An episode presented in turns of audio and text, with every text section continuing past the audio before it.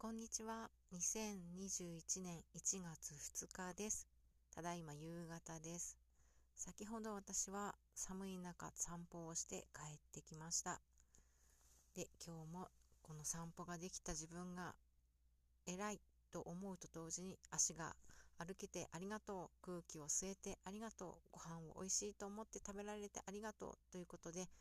2021年は必ずアンカーで毎日自分に対してありがとうを言おうと決めております。えー、で帰ってくる車の中で思ったんですけど、まあ、こういうことをするのにあたって誰も聞いてないかもしれないし意味がないんじゃないかなって一瞬思いがちなんですけどそうではなくて去年あのオンライン上でちょっとイベントを月1回ずつやるようになってから気づいたことがあってまあほんと最初はものすごく時間がかかっていたりとかもうやることで精一杯だったのがだんだんだんだんこうカメラのピントがこうもっと広くあの見れるっていうような効果を感じてきて自分の変化も感じてきたのでひょっとするとまあこれは音声なので簡単にこうできますけど日記みたいな感じでずっとやっていくと自分にとってものすごく財産になるんではないかなという思いで今さっき帰ってきました。なので今2日目なんですけどこれは365日まあ健康状態が悪い日は本当あっという間に終わってしまう可能性もあるしもしかして残念ながらできない日があるかもしれないけれども、まあ、それも受け入れつつ継続してやっていきたいなと思っています。なので何かしらこうアウトプットをするにあたって私の大好きな音声っていうのは毎日触れているので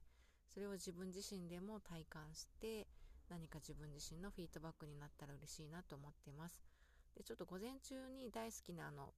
箱根駅伝を見ながら、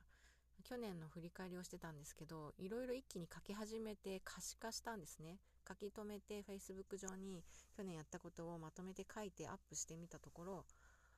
あ結構自分って頑張ってやってたねっていうあのすごく頑張ってやらなくちゃと思ってやっていたわけではないんだけれどもかき集めてみたら結構な形になったっていうことで同じようにこのアンカーもあのずっとこういうふうに貯金のような感じで増えていくと思うので後々内容は別としてもやったという自信には絶対になるんじゃないかなっていうふうに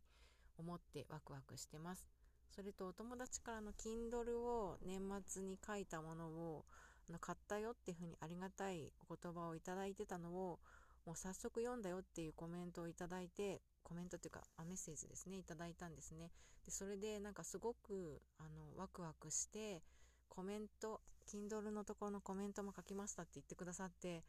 あなんかやっぱり私がやりたいと思ってることはものすごくたくさんの日々人に響くことではなくて自分自身が一番ハッピーでありながらもその考え方とか面白いとか共鳴してくださるコアなファンの方に向けて深くこうお付き合いしていきたいなっていう思いをその彼女のメッセージから思い出させていただいたので自分の軸にぶれることなく楽しくやっていきたいと思います。それではまた。バイバーイ。